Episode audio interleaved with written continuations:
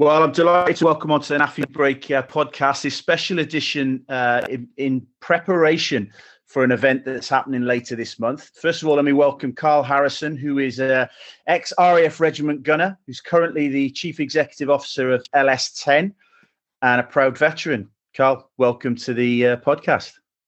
Mm-hmm. Thank you for having me on, Dom. It's nice to talk to you. Well, listen, obviously, what we're trying to do here is give people a flavour of uh, what's actually happening later in the month. So um, let's let's kick us off straight straight away. Tell me a little bit about this networking event that's um, that's been your brainchild and what you've tried to put on for us. I think the general concept is around trying to get people that have experienced their transitions from the military into civilian life uh, to sort of support those that, that process. Uh, I, I, found it quite tough myself at points, uh, and I think sort of talking to people through the COVID experience, um, I think it highlighted people that were sort of um, having issues at civilian street, and also those that are looking to come out not knowing quite where to go. So the idea was just basically in, to bring together people that have either been through it, going through it, or looking to go through it in the future, uh, to share best practice, look at experiences that people have gone through, um, understand different support networks. I think one of the things that I discovered was there's quite a lot of us that have come out now that have our own businesses or or leading businesses for other people uh, and can provide opportunities. Uh, and I think that it, it, marries up people that have uh, that have got a skill set. People are looking for people that have got a skill set. So hopefully it's a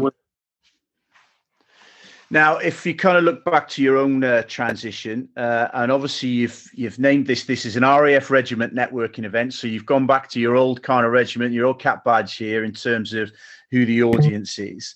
Um, but in terms of your transition, if someone said to you at the time, just before you were about to come up, we need you to go to a networking event, what would have sprung to mind at that time? And what was your view about networking on the outside when you were leaving? If you go back to that point if, if I'm honest, I didn't have a clue what networking was back then. Uh, so my the start, now I sort of I was quite naive about what uh, what that would entail and what what leaving the military would look like. Uh, I was quite idealistic. The fact that I thought I knew what my job was going to be when I left, and, and so I was quite thinking the only thing I had to prepare for was that and that alone. Um, I think, and in hindsight, the network could be improved for future sessions. Uh, and initially, although this is a specific RAF regiment one, we are looking in the future to open up to uh, to sort of try. Um, however, uh, being the first uh, trialing this, like you say, I'm going back to my roots. I've got a, um, a, a sort of special place in my heart for the regiment. The, uh, the, the to be what I am today. Um, and I'm sort of fortunate in that I've still got a lot of good links, although I've been out quite a long time. I still got a lot of quite good links within the regiment. And yeah, so interesting one there, as you kind of said about networking. Obviously, you've got those connections now, and you've the benefit of hindsight. You can look back and go, you know, I've I've garnered those connections and I've kept those going. But when you're in the military, networking is kind of like a million miles away. And I, I'm, I'm sure I'm not the first person that you've had a conversation with about this. But if you kind of, if you look at what networking has done for you, particularly, you know, in terms of what you do now and, and maybe some of the roles you've taken on uh, over the years, how, how valuable has that been? Have you, have you actually been able to kind of get opportunities and jobs from the back of your networking? Yeah, completely. I mean, as far as uh, networking and being a million miles away, I, th- I think this is the word because uh, actually, I wouldn't be doing what I'm doing if it wasn't for some of the people I was in the military with uh, giving me a leg up. Um, the first time I alternative education, it was on the back of working with uh, working a program that that I sort of uh, I bounced ideas off with a regiment gunner that was doing a similar project in Chester.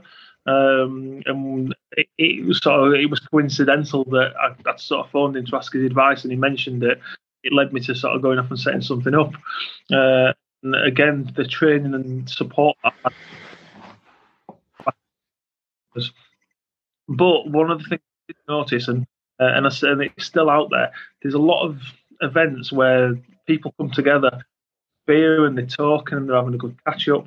They are networking They're just not formalising. That was the key thing about this event is that uh, I wanted to sort of highlight to people that when you are on these reunion events or these sort of uh, get together, uh, whatever your cap badge you wear, it's an opportunity not just to catch up with your mates, but also an opportunity to sort of look at what you can do for each other.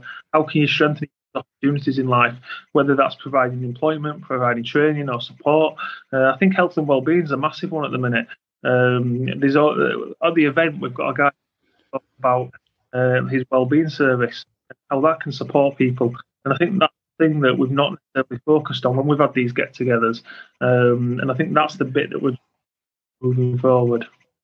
Yeah, and I think you know every social opportunity is an opportunity to network, and and I think for those that are maybe listening, thinking, "Oh, networking," you know, it's, that's like walking into a room full of state agents with canapes and prosecco, and it's just not my bag. I can imagine for the RAF Regiment guys out there just turning nose up at it, but really, it's a chance to talk to people. And I, I think there's two kinds of networking: networking for sales, where people are just in there to try and sell you their wares but then networking for information networking to understand things and what have you. And i think you know uh, the, the, the gist behind your event seems like let's open people's eyes to what is actually out there what opportunities could be there by just engaging with each other. And obviously it's like-minded people same cap badge. So in terms of the the speakers and the, the, the kind of content for the event what can people expect? Give us an idea of the the range of uh, speakers that you've got you've got at the event, Carl?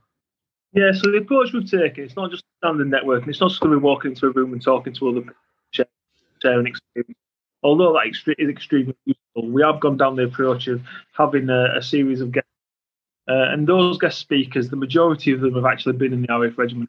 Uh, I think we've got, uh, um, got one that's not been in the uh, all of us have been uh, been through the process. They've walked the path that the people that have been attending the event have gone down, um, and that varies. So you've got somebody that's uh, gone down the route of setting up a well, uh, and they deliver being training.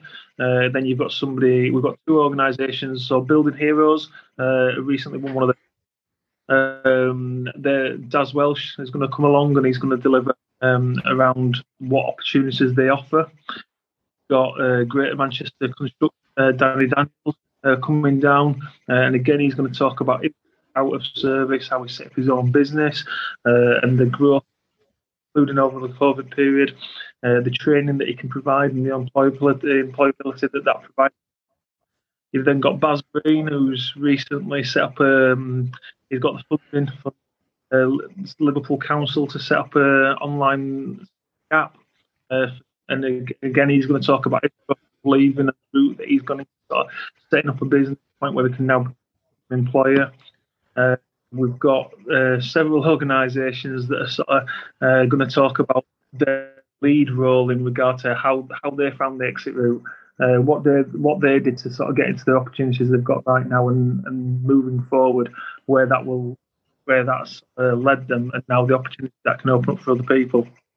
So, listen, uh, Carl, we're a couple of weeks away from the date of the event, 27th of November. Um, if people want to get involved and they want to get themselves registered for this, uh, how do they go about that?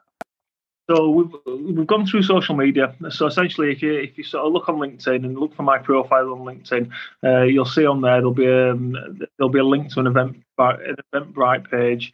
Uh, so you can uh, click on the Eventbrite and register your ticket across. Uh, alternatively, look on Facebook again. Uh, if you look on any of the RAF pages, uh, that'll they'll signpost you towards um, an event on Facebook and you there as well. Alternatively, if, if you're not on social media, if you just want to sort of contact me via email, and it's Carl Harrison at ls-ten.org. Uh, that's Carl Harrison at ls-ten.org. Uh, and again, just send me an email. I'll come back to you. Um, it'd be great to see people there as possible. Right, listen, great, Carl. Thanks, uh, thanks for your time coming on a NAAFI break to to highlight the event. Uh, wish you the best of luck with it, and uh, hopefully we'll come back to you and talk about the event afterwards, and um, and hopefully sort of spread the word a little bit more for you.